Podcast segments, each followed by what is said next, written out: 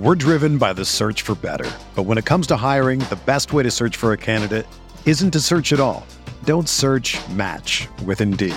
Indeed is your matching and hiring platform with over 350 million global monthly visitors, according to Indeed data, and a matching engine that helps you find quality candidates fast. Ditch the busy work. Use Indeed for scheduling, screening, and messaging so you can connect with candidates faster. Leveraging over 140 million qualifications and preferences every day, Indeed's matching engine is constantly learning from your preferences, so the more you use Indeed, the better it gets. Join more than 3.5 million businesses worldwide that use Indeed to hire great talent fast. And listeners of this show will get a $75 sponsored job credit to get your jobs more visibility at Indeed.com slash BlueWire. Just go to Indeed.com slash BlueWire right now and support our show by saying that you heard about Indeed on this podcast. That's Indeed.com slash BlueWire. Terms and conditions apply. Need to hire? You need Indeed. The Timeline is a Blue Wire podcast.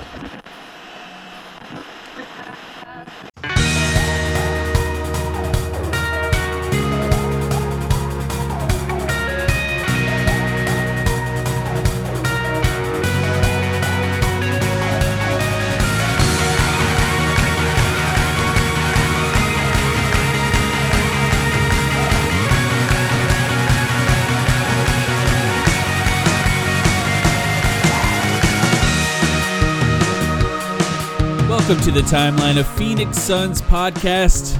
My name is Mike here with Sam. Sam, are you ready to preview the first round of the playoffs for the Phoenix Suns? Hell yeah, I am back.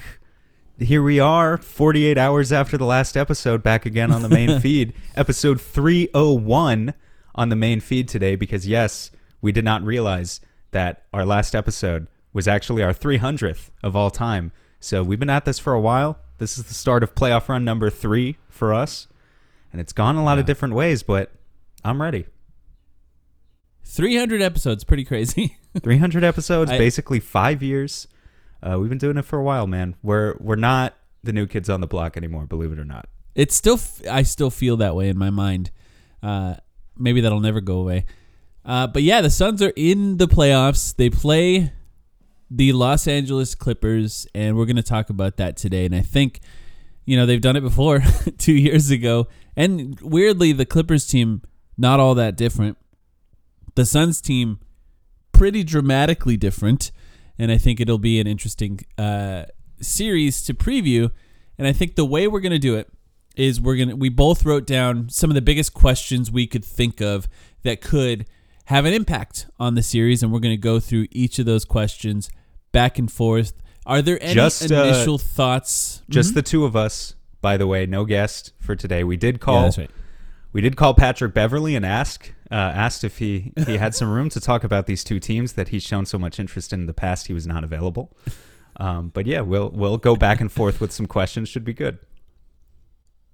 All right. Any initial thoughts before we get to our questions? Initial thoughts. I feel good.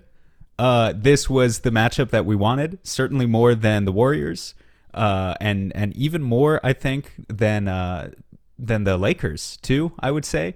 Uh, maybe, Maybe, the yeah, yeah. Pelicans.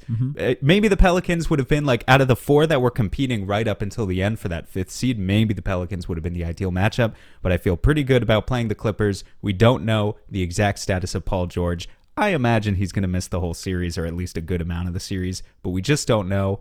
Um, so yeah, we'll operate based on what we know, but I still think there's a lot of good strategy to talk about here. I still think they can give us a hell of a series. I'm not going to throw out an exact prediction number of games, at least not at this point in the pod, but uh, we, we kind of have to hash it out. But I feel good.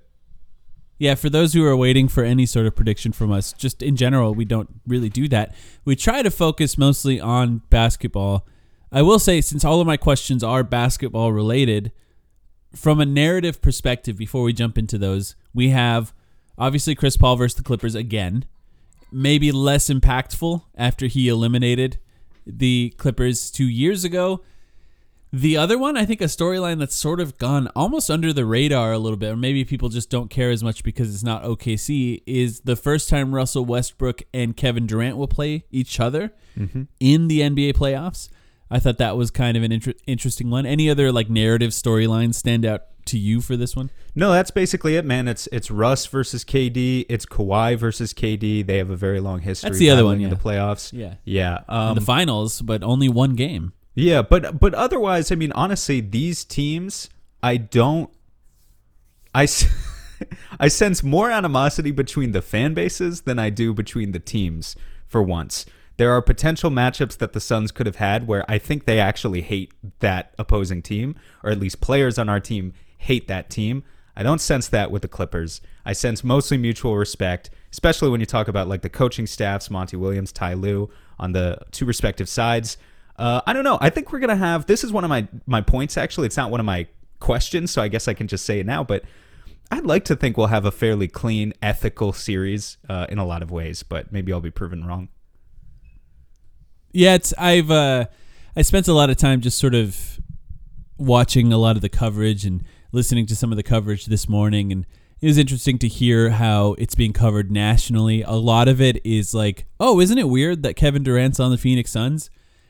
you know, that's like how they're all saying it, which to be fair, it is kind of weird. I'm still not totally used to it. It would have been different if he played every game after the trade deadline, but being that we only have 8 or 9 or whatever it ended up being, uh, doesn't feel like much. And I think it makes this particular playoffs uh, hard to really cover and I think to really figure out statistically how they match up. I, I guess a better way to put it is if you're a gambler, don't don't gamble on this. Don't gamble on this Not one? enough information. I don't know. you I mean, just if you're not- if you're confident in your abilities, man, maybe there's some value that you could grab out of that that that other gamblers couldn't. I think what's Yeah, interesting about that, you know, there's the talking point of the Suns haven't they're 8 0 with KD, yes, but they haven't had a lot of time to coalesce. Maybe they will need more time in the playoffs to really get going. I do think people often forget the other side of that equation, which is that, yes, these guys have not played a lot of minutes together, but on the other side of things, the Clippers they can't scout. There is no film that they can really watch on this Yeah, particular combination of Suns players in order for them to better prepare to take on this team. And that's the part that I think people don't people don't really talk about enough is these two teams played each other 2 years ago. I think it was Kellan Olson uh, had a really good two-part breakdown uh, preview of this series and he was the one that mentioned in that series 2 years ago the top minute getters for the Los Angeles Clippers in order were Paul George, Reggie Jackson, and Marcus Morris. Paul George is injured. Reggie Jackson's off the team, and Marcus Morris uh, currently has COVID. But even if he comes back, lost his starting spot to Nick Batum, and generally seems to be playing less of a role on this current iteration of the Clippers team. These are completely different teams, both of them, from Yeah. who they were two years ago. And even if you look at their four matchups this year, because they're in the same division, they play four times a year. Well, none of that matters either because none of those games were these exact combinations of, of players, these lineups that we're about to see. So it's all speculation. it could have happened. It's It all speculation at this point. There are things that you can isolate watching film, right? You can isolate certain plays, certain set designs, like specific players. Uh, but beyond that, we're all just it's it's a lot of guesswork on both sides, and that's part of the fun of it, honestly. Yeah, I mean, I can, I think you can make the case that the entire Western Conference playoffs is the hardest it's been to predict since I can remember. Uh, you know, like a, a lot of the top odds for the title don't even come from the top three teams. For example, uh, in the in the West, it's it's the Warriors and the Suns. The Suns have the best odds to win the title in the West so far, and they're the four seed. So the top three seeds don't even have that, and then the next one is the six seed in in the Warriors, and then you get the uh, Nuggets at that point. But yeah, it's it's really difficult to to predict in, in a in a good way, in a way that I think could lead to a lot of really fun basketball. You know, maybe the Suns are probably the most favored of any team in the first round against their first round opponent, uh, as far as the teams that are settled. Because as of right now, we don't know who's playing the Nuggets in the first round. The Nuggets could probably be You're talking- against. Well, You're talking about the West, just to be clear, right? Because Mm-hmm. in the, West, the just the West. I think the East, West is the one that's hard to predict. Yeah, I think the East is is different. just important. the. East is pretty normal c- for for what you know basketball usually is, which is like a couple really good teams at the top, and then the rest of the teams trying to scrap. I think the West is just not really normal in that same way. We have a couple teams at the top that are good but not great, and then a bunch of teams that had injuries towards the bottom that could be great and they're still kind of good, and uh, that's what makes it really hard to predict and could be really fun. that play-in game was an example of what it could potentially. It almost feels like March Madness, where it's like, yeah, these teams are good, but it's not this great basketball, and anyone could win. Uh, and that's kind of what it felt like during the uh, play-in game. I think there's one huge, huge question that we just got to get out of the way to start. Um, and I'll just say it: it's will Paul George play? That's like the biggest question mark in this series, right? Yeah. Um, basically, all of the other research I did and everything that I'm about to talk about in the next 45 minutes or hour, however long this goes, uh, it all goes out the window if Paul George plays because I was just assumed he wasn't going to play, and they become a, a, much stronger team, a much more formidable foe yeah. if Paul George plays. Uh, because they would have two legitimate stars, and right now they just don't. When it's just Kawhi, their offense looks a lot more, um, just a lot weaker, a lot more vulnerable. Paul George has a knee injury. The timeline for the knee injury that they initially said was two to three weeks. Three weeks is up, I believe, today as we record this, which we're recording on Wednesday uh, for those listening. And he was seen recently in a massive knee brace. There is a Clippers warm up or practice going on right now as we speak, and there was a photo of him attempting to shoot uh, a basketball without a knee brace on uh, as we record this. Now, whether or not Paul George plays is a two parter question. Will he play to start the series? Will he play at all towards the end of the series, for example? And and then I guess another part to that is if he does play, what will he look like? Because I don't think he'll be fully healthy regardless. It's a knee injury. Those are dangerous to play with and and you know, for the Clippers what is this year 4 or 5 of this team uh, with these two guys Jesus, together. Of the two of them, it's at least year yeah. four. Yeah, and you know they probably want to get some games in with both of them playing. And yeah, like you said, so much of it changes. There seems to be some level of assumption in a lot of the media coverage nationally that he's not going to play at all for the first round. I'm going to just say I doubt that he doesn't play at all you know, I think there's a chance, for example, if their backs are against the wall, that he starts to play in an elimina- elimination game or something like that. Um, maybe he doesn't start the series playing, but I, I would doubt that he doesn't play at all in this series. And and like you said, I think it does uh, change dramatically if he does end up playing. Yeah. Any other thoughts on that? Just all the more reason it was great that the Suns locked up the four seed, got home court advantage, so that if you don't necessarily come out of the gate the strongest, which we hope they do, but if you don't, uh, you maybe give yourself more breathing room towards the back end of a series where Paul George could potentially return. That's, I guess, the only yeah. other thing to say. Well, interestingly, the Clippers were the team that rested the most uh, throughout the season too. They probably could have secured home court advantage had they not rested. But I mean, the question always remains: Would Kawhi Leonard be healthy right now if they did, uh, if they didn't rest him? You know that kind yeah. of thing. So it's always it's just a you know a give and a take with that kind of thing. Um, all right, let's get into the rest of the questions we have because I think that was a big one. But the rest of them, I think we sort of are assuming, at least at some level, that he's not going to play to start. We plan on recording after every game. So we will adjust expectations as we understand how things change, you know, whether or not he's going to play, how he looks, how everyone looks, that kind of thing. But for now, uh, let's just get into our questions. I think uh, I'll let you start here with what one of okay. your biggest questions is. Yep. Um, so starting at number one for me, we covered that Paul George will not be in this series, at least to start. So that leaves the obvious question. What the hell is the Clippers rotation going to be in this yeah. series? And that's kind of a, it's kind of right. a big question. It's you can attack it from many angles. I guess where we start is um, we all know Kawhi Leonard's the man on this team. He's the one star. He's been playing like I, I, I posted a few days ago, but his season stats, if you just look at the season stats, are quite deceiving. He's had a hell of a run post All Star break, averaging 27 points, seven rebounds, four assists per game on 66% true shooting. That is phenomenal. He has been uh, a, a, true number one superstar for this stretch run. Uh, but around him, it becomes a little bit interesting because I think the Clippers generally have this reputation, even without Paul George, as having a lot of valuable depth and a lot of pieces yeah. who are plug and play, potentially allowing them to go small sometimes, potentially allowing them to go big other times. They've got a glut of wings, and I mean an absolute glut of wings. And just to reflect that, even without Paul George, I have written down here 11 players who I sincerely believe could play a big role for the Clippers in this rotation. And and however, we know that they are not going to play. They're not going to roll with an 11-man rotation every night. In fact, you know, the average playoff team ideally is looking to trim things down to maybe an eight or nine man rotation. So I can list out those players if you want. I'm sure you could also guess them, but mostly just to reflect the fact that I think Ty Lue really has his work cut out for him in this series. With Paul George not playing, I think there's a certain level of production that will be expected of Kawhi every night. Other guys, obviously, you know, some guys you want to step up like Russell Westbrook, but other guys, it's it's really the guys on the margins. They can find enough talent on the margins, I think, to win games but it's going to be about choosing the right guys every night. And that's going to be a particularly difficult challenge for Ty Lue, I think, because there's a lot of different directions he could go. Just to kind of throw out some names, the guys who are on the margins who either could play or could not.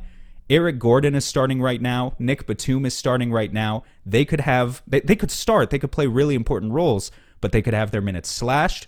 We're waiting on Marcus Morris to come back. Norm Powell, I think, is definitely going to play a big role because he's such a, a flamethrower. But to what extent will he play a big role remains to be seen. And then you've got the guys like, is Robert Covington going to play? He's been in and out of the rotation. Yeah. Is Bones Hyland going to play? They kind of don't have another backup guard besides him, but he's also young and uh, just you don't know what you're going to get out of him well, on Terrence a, any Mann. given night. Is Terrence Mann going to play because he's Yeah. played in base? I think he's played in 81 games this season, but is also just kind of on the margins of do you trust him in a playoff series like you trust maybe Nick Batum or Marcus Morris or I don't know other guys. So who the hell is going to play for the Clippers? I couldn't tell you exactly who's going to play every night at this point. Right, right. And even beyond that, you know, Mason Plumlee, like, do they play bigs? That that all, all of those questions are, which I have more to add to later. But let's start with this: the most used lineup since the Paul George injury was Russell Westbrook, Eric Gordon, Kawhi Leonard, Nick Batum, and and Zubac at that point. So that's like their starters. Essentially, this is what we can expect them to start with, assuming Paul George is not playing. Russ, Gordon, Leonard, Batum, Zubac, just once again. And the numbers for that lineup are really great. They have like really great uh, net rating, but all of that came in like the last two and a half, three weeks of the season. Not a lot of teams trying at that point, you know, especially compared to them who were just trying to stay out of the play-in race. They they were just sort of desperately clawing to stay in it and didn't win a ton of games. You know, they were sort of around 500 in that time period. I think with this lineup starting, they were something like seven and three. I don't have that in front of me, um, but that's the main lineup there. And I think if they start with that, then you ask who comes off the bench. But I do like the way you worded it. I think the assumption by a lot of people is the Clippers have this really great bench. And I guess my question is do they? I, I, th- I think I'm not really do. sure. Do they? I, I, I, think they do. But who, are we talking? Who's their best bench player? Norm Powell. It's that's, Norm Powell, okay, that's a great guy. there. That's a great guy to have as a six man. Um, Potential six man of the year candidate. Yeah. He's he he he can score 20 points, not every game, but he can go out and play 30 minutes and score 20 points sometimes, and he does it on a variety of different looks because he can hit threes, but he also gets to the free throw line for them, which is really really important. In fact, he has a better free throw contact rate this season um, or free throw rate than either Kawhi Leonard or Paul George. I think that's important for them in terms of how they approach their offense this series. right. And partially because he doesn't pass. He's Now- he's the only guy on their bench though who I'm 100% confident right now is going to like play a big role every night. Every other guy is talented. but are Beyond they that, gonna who is it? Yeah, exactly. I mean, I think That's, that's Mason- the question, and that's the what I think is interesting about us- this assumption of depth. I think Marcus Morris is still pretty good. I think he has lost a step or two. Uh, but I don't know that they need him every night. I think Mason Plumlee is good, but I don't know if they need him every night because they might want to go small. And again, I think Bones is- Pigeons. I- Bones can drop twenty on you too. By the way, Bones is the the only guy that could put that could potentially lose them multiple playoff games and win them one. yeah, he, You know, that's absolutely. like a guy who could win them a game. So But beyond yeah, that, I just I'm not sure. Like you got Luke Kennard, can he play? Yeah. Is he is he a good defender? No, not really. I mean, if you need absolutely need shooting, then he's out there. But then the Suns are going to target him every possession he's out there. You know, I think there's a chance that even if Terrence Mann is shooting, you know, significantly worse from the three point line, I think there's just a chance that Terrence Mann takes those minutes because you can trust him more on switches and to defend. You know, and and if that means Terrence Mann's out there, he's a fine player. I think the the idea of depth makes a lot more sense when Paul George plays. Admittedly, you know Eric Gordon's now on the bench, and Eric Gordon, along with Norm Powell, that's a pretty good one-two punch coming off the bench. But I, I'm just not as impressed by the bench as I think a lot of people tend to be. I'm not sure how many of these guys are going to play a massive role uh, on, on, the team. You know, a lot of the idea of the Clippers' depth, you know, started with uh, thinking John Wall was going to be good at the beginning of the season. You know, it's, there was yeah. a lot of assumptions made about this team that ended up not necessarily being true. The other per- person that's not played very well is Robert Covington. He's just not, you know, he's not what people he's thought he was years ago. He's not what they need him to be. By the way, just for the quick correction, because if I don't do it, I know someone will mention it. Luke Kennard is on the Grizzlies now. Um, but that's right. Thank you. Yeah, but I, I agree with you in the essence of the conversation, which is that I, I, I do think they have a lot of players here who are like solid 3 and D role players in a vacuum. Does it necessarily coalesce together in the best way? In a series against the Phoenix Suns, I'm not so sure. Just going back to well, the question of Bones Hyland. Like, so if Bones is losing you games because he's turning the ball over and taking inefficient shots, I'm not saying that's definitely going to happen, but it could. What's your pivot? You don't have another. It's yeah. your your guards are Russell Westbrook and him. This is exactly. This is one of my questions, and I'll just fold it right into this conversation. I just I just wanted to list out the playmakers, the playmakers, the people who are capable of dribbling, and making plays for themselves and others on each team. So let's start with the Suns. We got Chris Paul, Kevin Durant, Devin Booker, Cam Payne. Those are the main four guys that can make plays on the team. Assuming Paul George is out, let's start naming them specifically for the Clippers, we got Kawhi Leonard, we got Russell Westbrook, who is a turnover machine. Then who? Who can dribble? Nor- Powell can dribble. Who, who, can play? Who can make plays for themselves and for others? Norm we got Powell, Powell can, he can, who averages what, like one and a half assists? Maybe? Powell. It, well, that's what I was going to say. He can make plays for himself. That's half of it. He can't make plays for others. Yeah. I mean, it's good to have that. It's Marcus Morris, that, but then can make. Yeah, a, he I can. Mean, he can. He can score Gordon, an ISO. Gordon can occasionally. Yeah. yeah.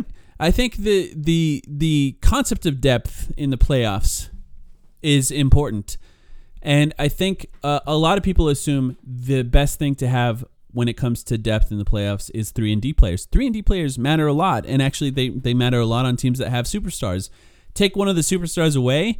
If those three and D players can't dribble, they can't create, they can't do anything besides stand behind the three point line and take shots offensively it becomes a lot harder to do things. Dribbling and playmaking in the playoffs, as we've talked about as it pertains to the Suns, matters more and more and more as you get deeper and deeper into the playoffs. And the fact that the, I think the Clippers are going into this with, with essentially two players that you know you can trust, and one of them is Russell Westbrook. It's just a tough situation it, for them. Yeah, it flows really nicely into another one of my questions, but I, I do think it's your turn, so I think I should let you okay. go first. Well, let's go right into defense then. Who guards Devin Booker? Because this is the other huge, I think, a massive question that's related to their lineups. Because let's start with the starting lineup, assuming they keep the starting lineup who they have here, which is Russ, Gordon, Leonard, Batum, Zubac. Let's just say, which I'm not even sure of, let's just say Kawhi Leonard guards Kevin Durant right? Is that an assumption that we're willing to make at this point? Um, you know, I, Kawhi Leonard, not quite the Kawhi Leonard defensively that everyone thinks he was. I think he they, hasn't been that at all. I think they could do it. However, I want to point out one of my favorite guys for Clippers coverage, uh, and he doesn't just do Clippers coverage; he does around the league coverage. But Shane Young on Twitter, I think it's Young NBA. I encourage people to go follow him and. I, I just want to quickly say I hesitate at this point, having been burned in the past with sometimes you recommend like at the start of a playoff series you say oh go follow these these people they cover the team they do a great job and then it turns into like a toxic shit fest of two fan bases just slinging shit at each other like chimpanzees right um, Shane is not going to do that. He approaches the the, and I think there are people who cover the Clippers who would do that. Shane is not one of them. He approaches all of the basketball analysis in a great way. Um, all of this to say that I was listening to to him speak about it, and he thinks that there is a still a very good chance that Batum starts on KD, not Kawhi Leonard. Uh, if you want to talk and, about and in that assumption, we're saying Kawhi Leonard guards Devin Booker. put he didn't he didn't put those words out there because they didn't touch See, on it's it. an interesting question. but I think it's that's possible. I also think it's possible that Eric Gordon just guards Devin Booker. Uh, I so, think that's a good. There's a good chance that it's Eric Gordon. but I think to your point, there's not a clear answer right now, and maybe that bodes well for the Suns. Certainly, we It's know just- who, we know no it would good be, one, yeah. we know it would have been Paul George were Paul George playing, and again, right, and it Paul could George be isn't Paul there, George at some point in the series. Right, it could be still him, and and maybe a potentially a hobbled Paul George at some point in this series. And I don't think uh, the the last time the Clippers played the Suns, they had Patrick Beverley. And Patrick Beverley broke Devin Booker's nose, and that was the best possible scenario for anyone guarding Devin Booker on that team. That was a team where Devin Booker was the only real superstar. I don't see a scenario where they could build a lineup where they have players who could potentially cover both Kevin Durant and Devin Booker. This is a problem for most teams in the league. You know, I would say the teams that probably have the best options to do that are in the East. I just don't see how you do it. Um, I, I just don't see how you do it. I, I mean, the best case scenario, I think, is Leonard guards. I, I guess Leonard guards Durant, and maybe you put some combination of Batum or Gordon on Devin Booker. But he's gonna he Booker's gonna kill either one of those guys. I think if they try to guard him, especially around screens. He's got such a size advantage on Gordon. Um, not in terms of thickness. Gordon is a thick dude, but it Yeah. just, he's got height on him, and You can and just ath- raise up over him. Yeah, he, he can rise up over him, and he's got an athletic advantage too in terms of first step, quickness, all that. Eric Gordon's like 36, um, and then but he's got a quickness advantage versus Batum as well. So it's just difficult. Uh, but then the other problem is, so you could put Batum on Durant instead. Uh, Durant will kill Batum in single coverage. He just will. Yeah. What I think. Yeah. So I'm just gonna relay th- or, or parlay this into one of my questions, which is how are they going to approach the Kevin Durant uh, matchup, the Clippers, so that we can kind of talk about both of them at once. I think one Yeah. thing they could do is they could put Batum on KD, and they could basically do what we've been wondering if a team is going to do, which is guard Josh Okogie with nobody, and put as in like put Zubac on quote unquote on Josh Okogie, but really just have him roaming at the rim so that he can kind of maybe box out against DeAndre Ayton because otherwise Ayton will feast on the glass. Uh, but mostly it's just going to mean that you can double coverage KD or Booker or kind of try and zone it up to whatever spot they're they're at on the floor and Okogie's just going to have a shit ton of space and he'll have to take 10 threes per game. That seems to me like an obvious adjustment that maybe they even start the series that way or maybe they go to that at some point uh, because they need an extra body on if not Durant or Booker or both of them then they just need to figure that out and how they figure it out one on one with the five guys that we know are probably going to be starting I just think it's going to be too difficult Yeah, I don't don't really know what they're going to do there. I think that's probably one of the more interesting questions on how they guard Josh Okogie, and I think the Suns can do some interesting things with Russell Westbrook on the other side of that, which we can talk about. Um, actually, I'll just say it now. Like with the Suns and Russ, if you're just daring Russ to shoot, by the way, who shot like 35 or 36 percent, I think, from three. Well, on the Clippers, I don't believe in it in any way, and I think the more shots you take, the less likely they're going in like the Suns could just put Durant, for example, on Russell Westbrook and just let Durant be the guy helping everywhere and letting Russ just shoot um, from the perimeter and you know that kind of thing. And I think even if they start to just really shade off of somebody like Okogie, uh, yeah, that's when you get guys like Terrence Ross in there and you, and Well- you try to see what they can do. And I do think, you know, I want to give Okogie some credit. First of all, he's shooting, I think, like 34% on wide open threes uh, or catch and shoot threes this season, which is not great, but I think it's just good enough that if he's taking eight or nine of those a game, I think you'll be fine. Um, but if he's having games like one for eight, zero for eight, like he did in that one Dallas game, yeah, you might have to pull him. On the other hand, he he can win, help you win the possession battle back because he's still enormous on the offensive glass. He's so good uh, as an offensive rebounder, and I I like if you give Okogie that much space, he's to take every inch you give him.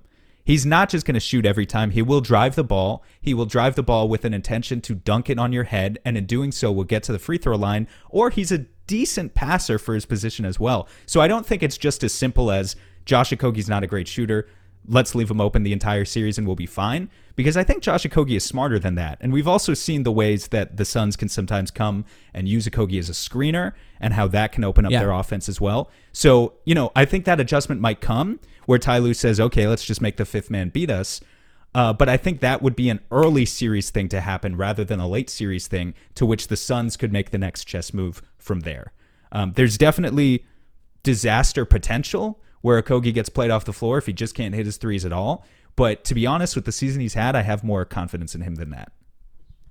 Well, another thing they like to do is if they put Josh Okogie at say the top of the key and post up Kevin Durant in the corner with Chris Paul being the one feeding uh, Kevin Durant, what they're essentially doing is they're daring Chris Paul's man to double Durant, which means Josh Okogie's man is going to come off to guard Chris Paul on the catch, which gives Josh Okogie the straight line cut to the basket. So Okogie and his cutting, if they plan on not guarding him, or is also going to be really important. And, and I think Durant has done a particularly good job finding guys on the cut, specifically in the post if they try to double that, which I think, you know, maybe they won't do if it's Leonard guarding uh, Durant. But, you know, the other thing the Suns do is they do a really good job of forcing teams to switch when they're not trying to switch. So even if they start the possession with Leonard on Durant, there's a good chance that Chris Paul is going to make him switch, you know, whoever's going to be on Chris Paul onto Durant. So they have to double. And then I think that's the chance where you can get Okogie to try and cut a few possessions to at least put that pressure on them long enough until somebody else gets in, say Kawhi Leonard comes out, uh, and goes from there.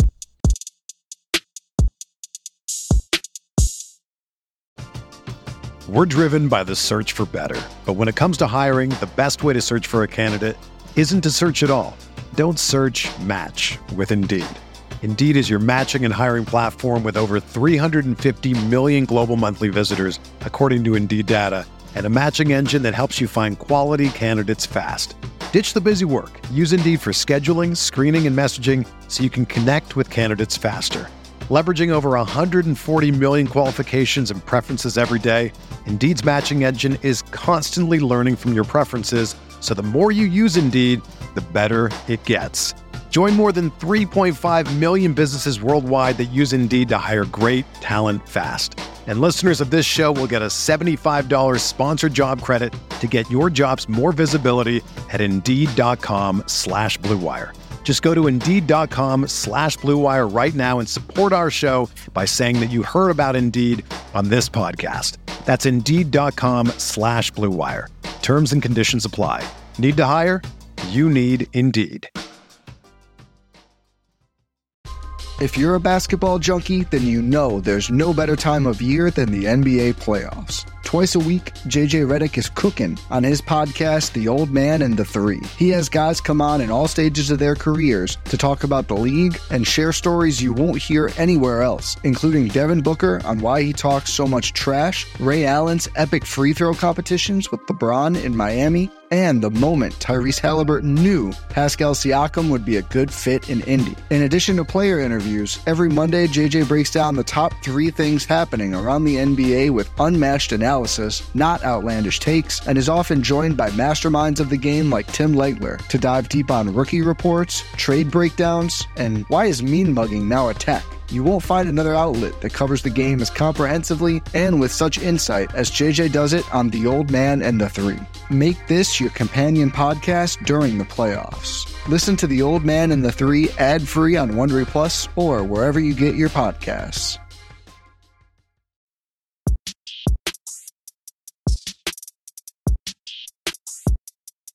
What do you got? What's your next one?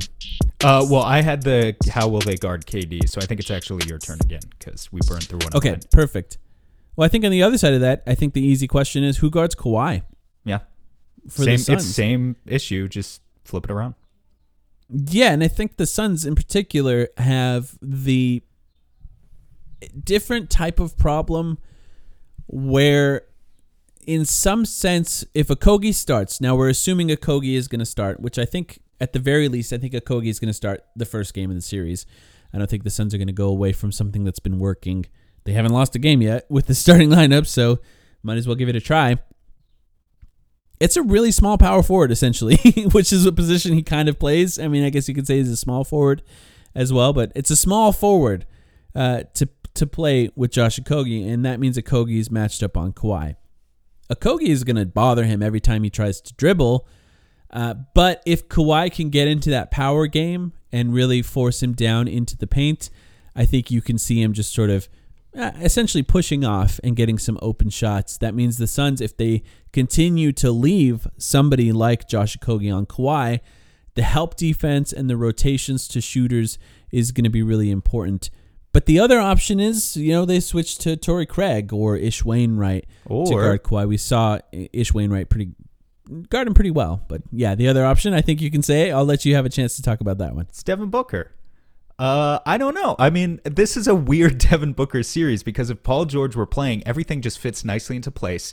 You've got oh, the here's the narrative of Kawhi versus KD. Here's the narrative of Chris Paul versus Westbrook, and then there would be the narrative of Devin Booker versus Paul George. Without Paul George, I mean, this is great for the Suns because that all kind of falls apart. But so then, what is Devin Booker's job this series exactly? Uh, we don't know who's going to be guarding him, and we don't know who he's going to be guarding. I think it's kind of whatever uh, we we decide to make of it. It's whatever we role we invent for him.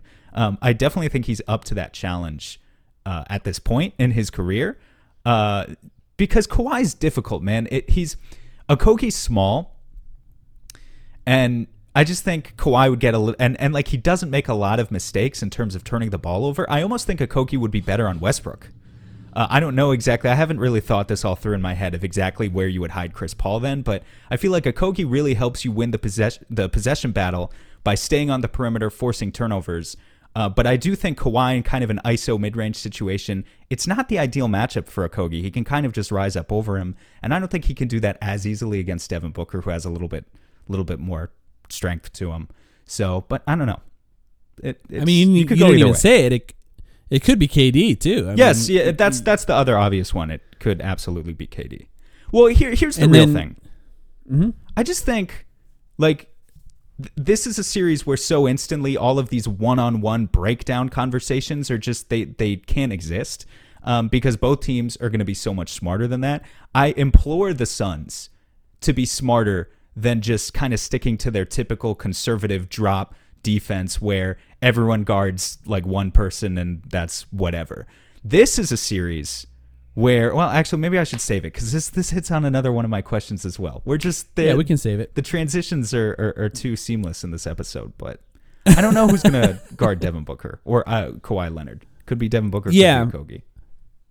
Yeah, I'd- like them to start with Okogie just to see. And I think what's nice about this is that they have a lot of guys you can throw at him. Like you say, you start with Okogie for a few possessions, you switch Devin Booker onto him for a few possessions, you switch KD onto him for a few possessions, then the bench comes in. Now you got Torrey Craig just bodying him up for a few possessions, and and that for Kawhi Leonard when he's the only star out there, which could just be one game, could be the entire series, then you you want to make him as un- uncomfortable as possible, not knowing what's coming.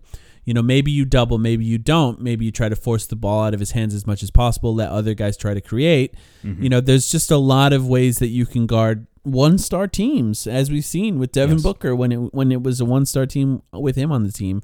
Um, you have a lot of options to throw at them, and Kawhi, as good as anyone, just sort of imposing his will and still scoring.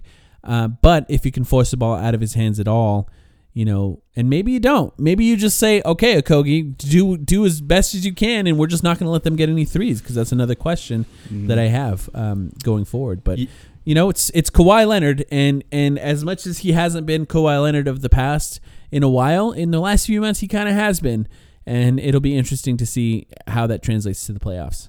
Yeah, you're hitting exactly on it. So I'm just going to segue into my next question because it covers Perfect. exactly this, which is can the Suns throw the first punch defensively?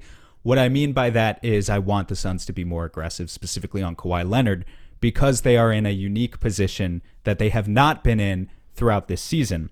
The Suns throughout the season, first of all, to give them credit with their conservative drop defense or whatever that I was just trashing a second ago, it's a it's a top 10 defense in the NBA. There's not necessarily a reason to go into the playoffs and change it. Uh, but I think conversely, on the other side of the ball, we've seen what other teams have done to the Suns when we only had Devin Booker healthy. We've seen the traps. We've seen the doubles. We've seen how it can throw our offense out of rhythm. And rarely have we had the opportunity to do it back to another team. This is the series to do it. We have rarely gotten this opportunity, but finally here we are with two star players and they have one. Uh, anytime Kawhi Leonard's around a pick and roll, at least, well, not every time because then it becomes predictable, but I would be playing DA much higher up. I think this is the series where you have maybe a little bit more wiggle room to to try some hedging, try some trapping, see what works, what doesn't, because you're you're kind of experimenting for maybe the later rounds of the playoffs as well. And when you talk about Kawhi, a guy who is so gifted as a one-on-one scorer, but is not particularly a playmaker. Even in this awesome run that he's had post All Star break, he's only averaging four assists per game. And if he's in the position where suddenly he's facing doubles, he's facing traps, and the only other bailout options he, he has on offense are to pitch the ball to Russell Westbrook, who might be wide open from three and might be taking that shot every time, or maybe to Norm Powell, who's going to take that shot every time and isn't a playmaker it becomes pretty difficult to see possession to possession exactly how the Clippers are going to have a coherent offense. So, in the past, I think Monty has hesitated this defensive strategy. I think trapping hedging is hard hedging at least is is like the thing we've seen the Suns do least this year. They're much more likely to drop or switch. But I think this is the series to go for it. Like at least until Paul George is back. If Paul George is back, this doesn't make any sense. But take Kawhi's space away make him as uncomfortable as possible, turn him into a playmaker. I would just go for it. Uh, you can. I don't know how you feel about that, but I it's interesting because this is related to one of my questions, and I'll I'll fold it into this as well since it's related. But let's start with what you said about this is the series to do it because some people might be saying it should have been done against Luka. The thing about Luka, and this is what makes him different than Kawhi, to your point, is that you trap Luka on the left wing, he can make that pass himself to the right corner, for example, across the court over three defenders, to right on the money to a shooter in the in the right corner. Can Kawhi do that? I'm not saying he can't. Uh, we just have not seen it as much as Luka. Luka's just really great at it. So the problem with trapping Luka is often it leads directly to a wide open three point shot. Um, now the difference with Kawhi, I think the and and really the Clippers offense in general and the type of players that are on that team is if you start trapping Kawhi Leonard, the likelihood of it getting to that left corner is more likely on a swing. So like maybe two, maybe three players touch the ball in order to get it to that corner, assuming you're trapping Kawhi on the wing. So, you know, that shooter might be open. And yeah, I, I think I agree with you. But the one Well- thing I will say is mm-hmm. go ahead. no, no, no. You keep going. The question I had is can the Suns contain the Clippers from three? Because Yeah. since Paul George's injury and throughout the season, but since Paul George's injury in particular, the Clippers are shooting 42% from three as a team, which is the best in the league in that stretch. Now, it's a small stretch, but look, those players that are making those threes, those are the players that are playing in the playoffs. So there is some level of risk to saying we're going to trap Kawhi and we're going to let the ball swing around the perimeter. The the problem with that in some respects, and I think the reason that I don't think the Suns will do this to start, I could be wrong, is that you're making those role players who can't do much else other than shoot.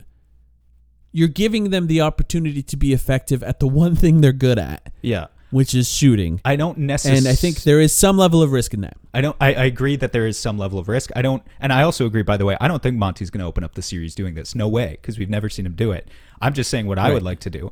Um, but I, I, I don't think there's necessarily as much of that risk if you play them in the right way. You mentioned the fact a lot of these, you don't want to lose a series on corner threes. That's like a, a shotgun blast to the chest. Like if you're losing a series because Robert Covington and Terrence Mann are hitting corner threes on you. But you also said that that swing pass it's going to be two or three decisions away from Kawhi. Yeah, two yeah. or three guys Uh-huh. in a row have to make the right decision, and and I think this is very important. I have here it's not a question, but it's a bullet point here at the top of my note sheet. It's in big bold letters. It's the the largest font I have on this entire sheet, and it just says, "Let the Clippers be dumb." That's all it says.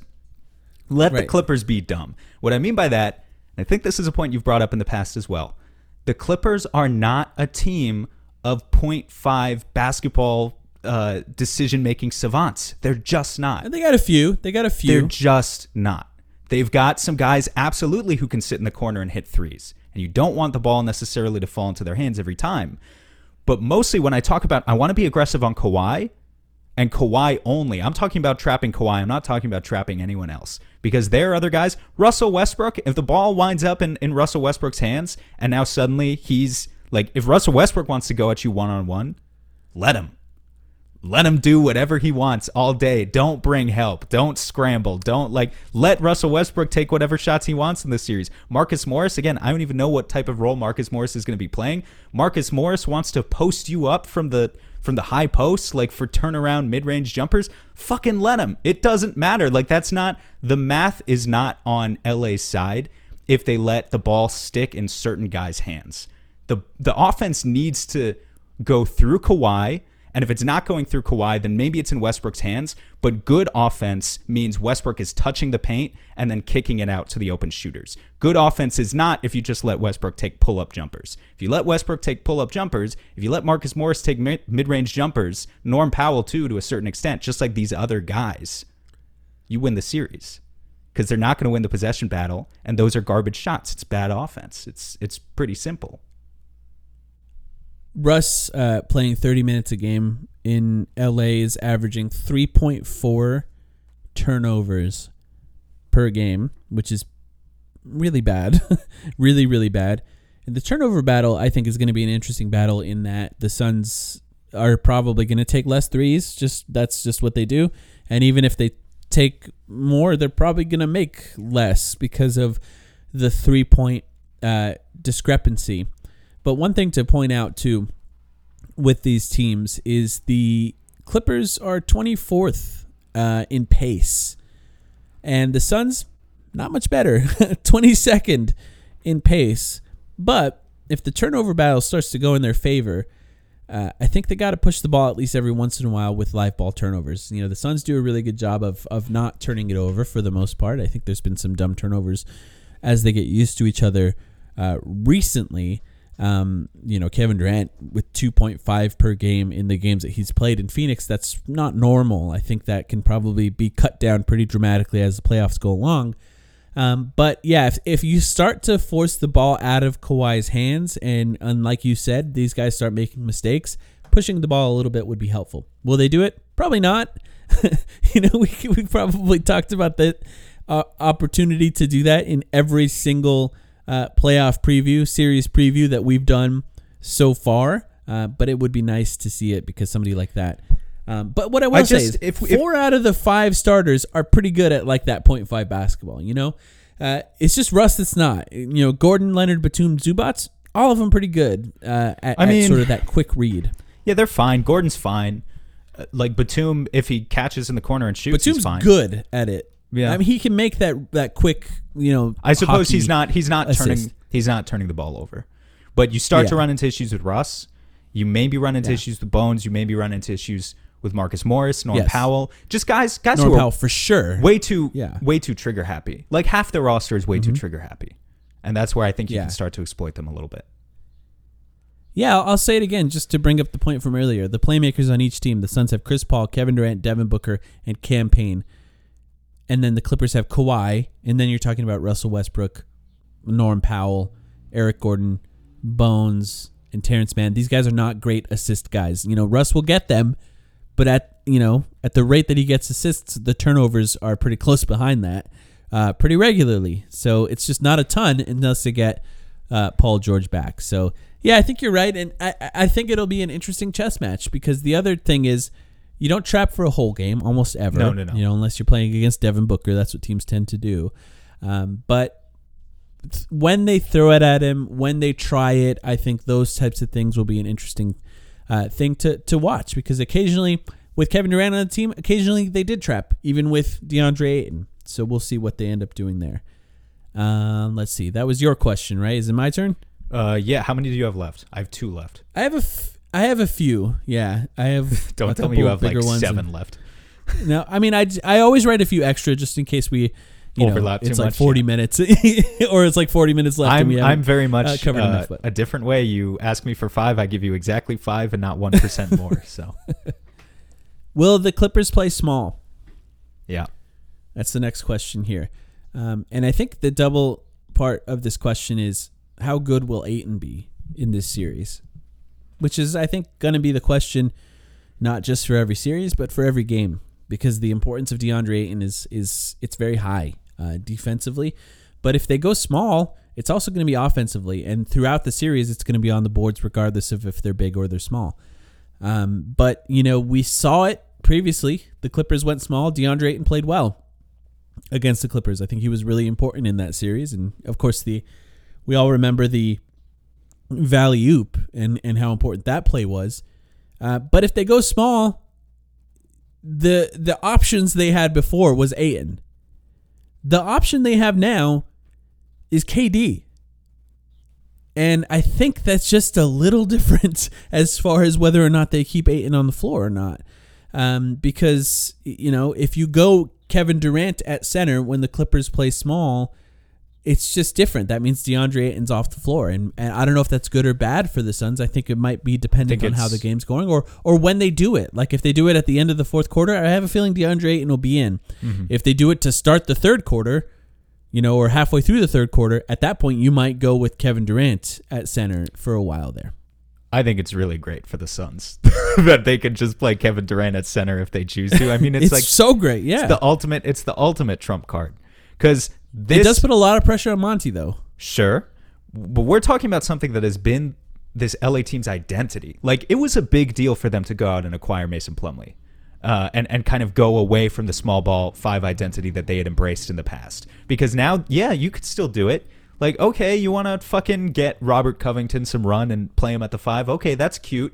Here's Kevin Durant, and we're going to rain mid range jumpers on you and destroy you possession by possession. Like it's just I, I don't know. It's like they have some nice role players that they can stick out four or five, and maybe you could even argue like that's the ideal way that the Clippers should embrace more of those minutes, and it's the ideal way for them to guard Kevin Durant. They just start switching everything.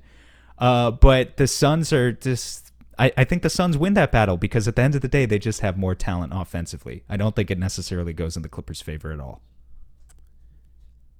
Yeah, I think you're probably right.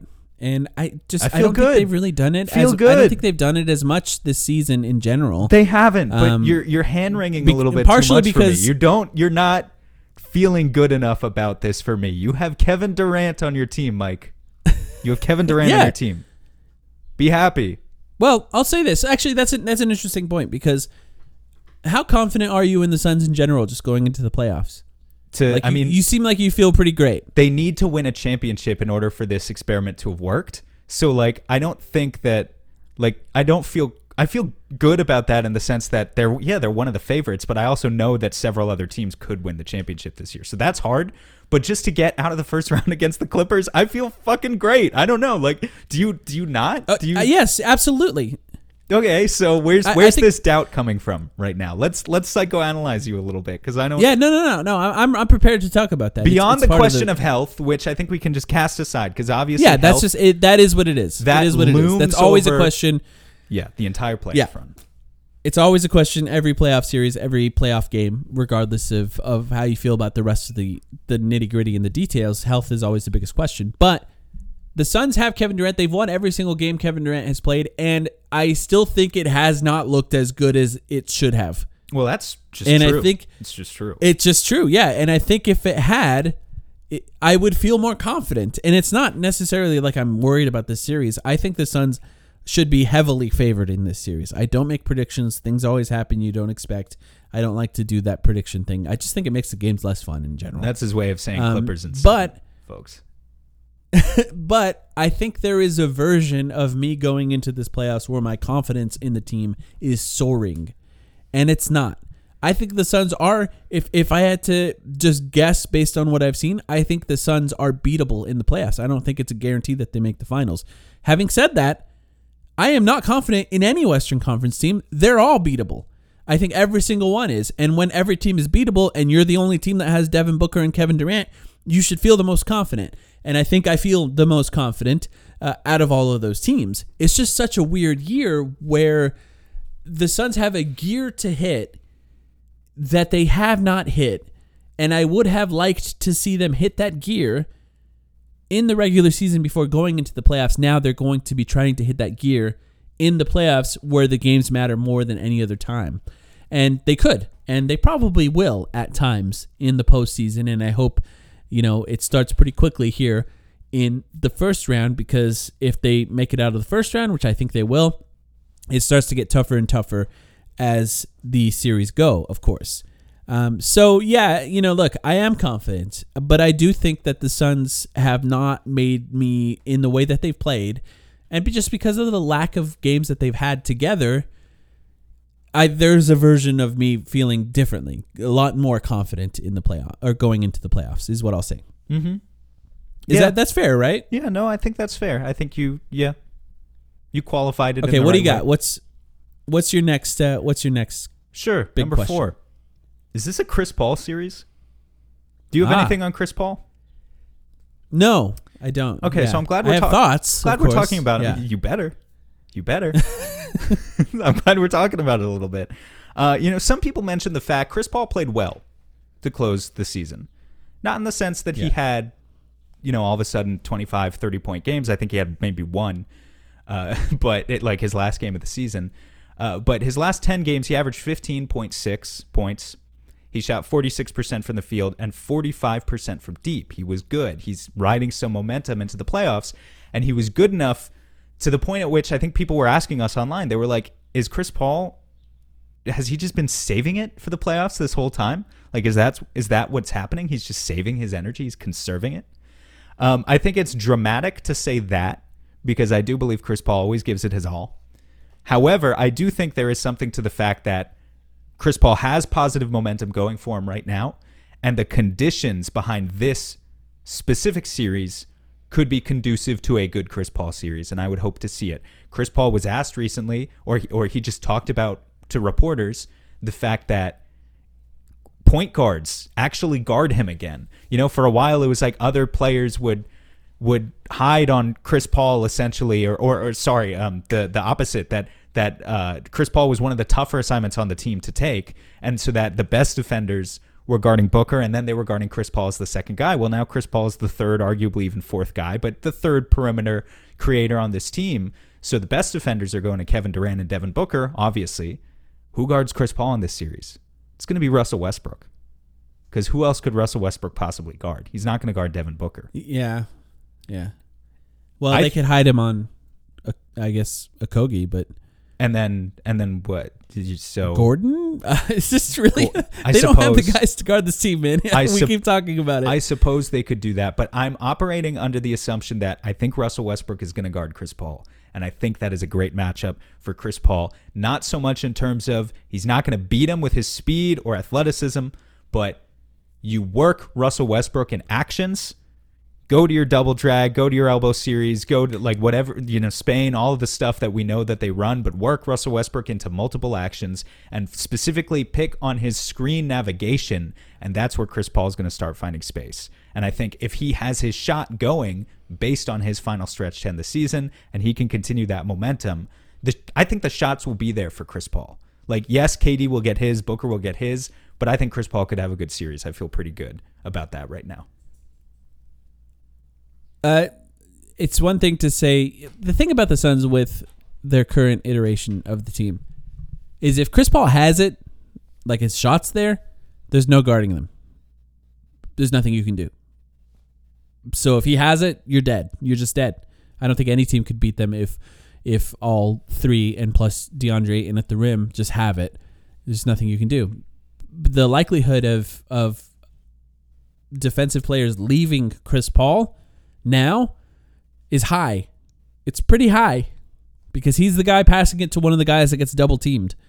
And they're not going to leave Devin Booker. They're not going to leave Kevin Durant if they can avoid it. Uh, so leaving, even in the mid range, off the dribble, there's a chance that they just leave him there. and, you know, that means he's got to hit it.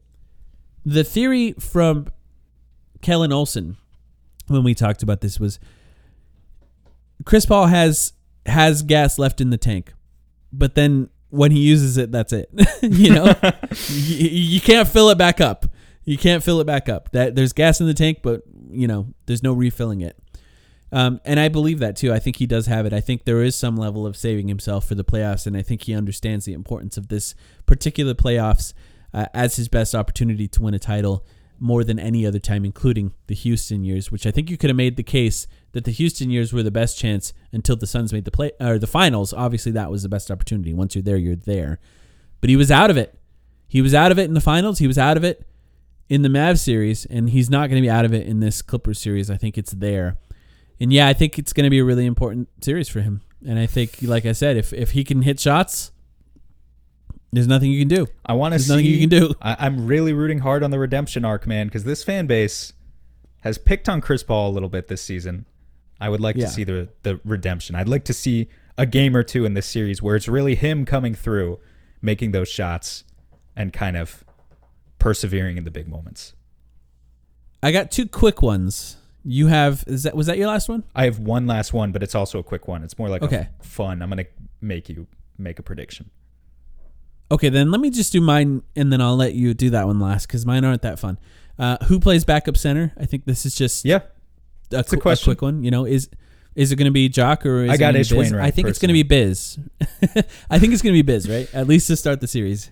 uh, dude, I really I don't know. I would have had to go back into like their game. They logs. play a big. They play Plumlee. Yeah, Like, they no, don't really. They, they a used big. to. They used to play Zubac, and then that's it. Yeah. Not play any other bigs. You know, just play small and every other. They don't do that anymore. Yep.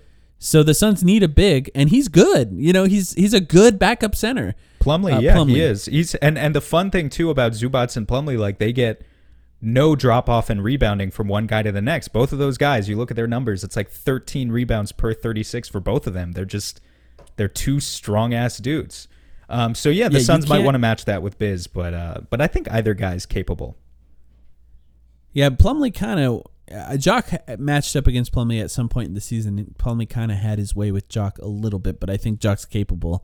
I think offensively, we we, we know the difference. And yeah, I think it's going to be Biz. I'm interested to see if that holds for the entire series, and, and I guess we'll see. Maybe it's just like the regular season where uh, they're just going to switch off every two games, one, one to the other uh, as it goes. Um, but that's all I got that one. The other question I have is Will the Clippers go to the zone defense a lot? Uh, I, we've talked a lot about how they don't really have the guys to match up one on one against the Suns. And the Suns have good options for the zone in that they have guys who could potentially isolate and, and guys who can shoot in the star players. But I do think that there is some level of teams kind of have to play together against a zone defense to to play well, and they haven't had a lot of time against zone defenses. Hmm. And I think the It's Clippers are, are are willing. The Clippers are willing to play zones. I, I looked it up. I haven't watched enough to know about it, so I tried to look up some instances of, of Clippers reporters talking about their zone defense, and it seems like they spent quite a bit of time. And look, they got Ty Lue. This is this guy's like a uh, some sort of scientist back there doing crazy stuff, uh, coaching wise, and they're going to try everything they can.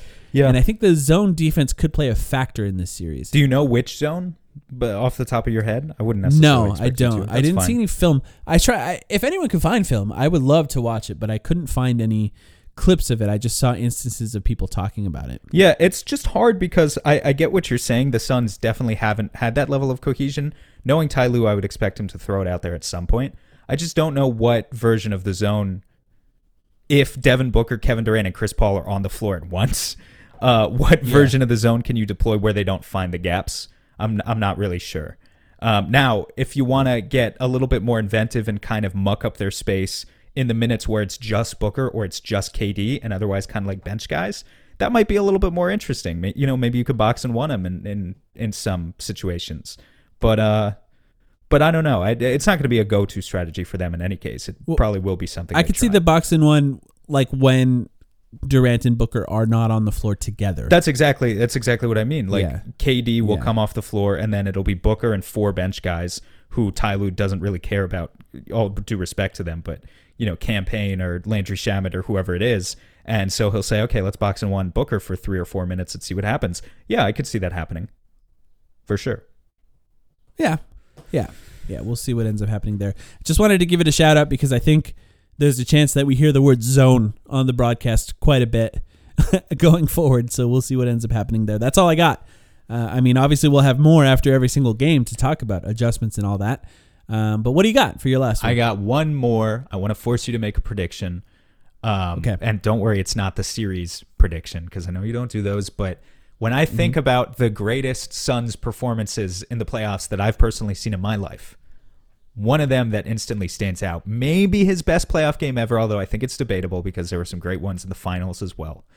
Devin Booker two years ago in the Western Conference Finals, game one against the Clippers, he had 40 points, 13 rebounds, and 11 assists. Tore them to shreds. You remember this game, Yeah. Without a doubt, I think his best game, in my opinion. You think it's better than the back-to-back 40 points? Those are tough because they were losses. well, I think the Milwaukee. circumstances, the circumstances of the game, in that Chris Paul was all of a sudden not playing, Yeah. mattered. He also Yeah, had that's crazy. He also had 47 against the Lakers in round 1 of that Yeah. same year. So that's, you know, Eight that stands threes. out as well. Yeah. But I think 40, 30 and 11 probably or did I say 30? 40 13 and 11 is probably his best playoff game. It's crazy. Now I'm going to challenge you between anyone on the Suns, but realistically, the only guys who could top this would be Booker or uh, or Kevin Durant. I'd love to see Josh Okogie try and score 41 points. I don't think it's going to happen. But do you think there could be any individual performance in this series that outdoes that between either of I those think guys? we- I think we are about to see an absolutely insane playoff performance from Devin Booker. And not not just, you know, in one game. I'm not going to call it out one game. We're about to see Devin Booker in the playoffs against the second best defender on every team. you know? We have not yet seen that. And I think he's going to be insane. I think there's a reason his numbers were so juiced in the games that Kevin Durant played with him. The the way he the looks he was getting, the shots he was getting, they're just going to be so much better. And if anyone does it, I think it's going to be uh, Devin Booker because I think their defenses are just going to really panic with KD, and Yeah. KD's going to be willing to move that ball. It's this is very much not a scientific thing, so don't hold me to this, but it just feels like defenses are going to be panicking about KD. They're going to be throwing doubles at KD, and none of it's going to matter. He's going to get to his 25, 26, 27 points Yeah, every yeah. single night, regardless, on solid efficiency, no matter what defense you throw at him. Meanwhile, there's Booker, and I think there are going to be some nights where he has 15 points and is very much a second option, and other nights where I could see a 40 to 50 point explosion, honestly. I, I think if there's any guy who has that potential, uh, it's Book. I'm So there you have excited. I'm excited. We got game one Sunday at 5 p.m. Arizona time. And our plan is to record after that one. Um, and also, if you'd like to join us on Saturday morning, we're going to be watching the game one of the Nets Sixers series on playback just to watch Cameron Johnson and Mikal Bridges show a little support. I think a lot of Suns fans will be watching that game. We figured might as well be with us. Um, so check out that game. We won't be doing game one of the Sun series on playback. If we do a game in the first round, we will let you We know. we We're probably will. Just to yeah, we probably will. It's just not going to be an every game thing, obviously, because of scheduling conflicts, and also I just don't think it would be that fun to do every game on playback. I think it should be more of a special Yeah. occasion. But uh, yeah, we will do some Suns games on playback this playoff run at some point. So stay tuned for that. In the meantime, hopefully you join us for the Nets game Saturday morning. Yep. Very excited for this round one. It's one of the best times of the year. You just turn on your TV on the weekend, and there's games on all day long. it's one of the best. And not only Uh, that, so we're excited to cover it. they actually matter. They are games that matter. Exactly. No load Exactly. management, people. No, uh, no fake injuries. These games all matter. Thank you, everyone, for listening to this preview. We will be back to you after every game with our expected adjustments as the series goes on. Enjoy the playoffs, and we'll be back soon.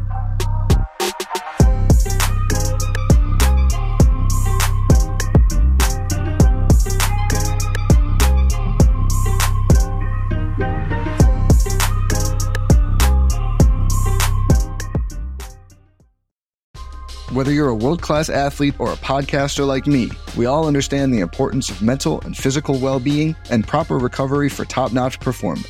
That's why I'm excited that Unifyd Healing is sponsoring this podcast. Unifyd Healing is a new and super innovative global network of wellness centers powered by Energy Enhancement System, or EE System. If you haven't heard of the EE System, you'll want to listen up. This technology promotes wellness, deep relaxation, purification, and rejuvenation.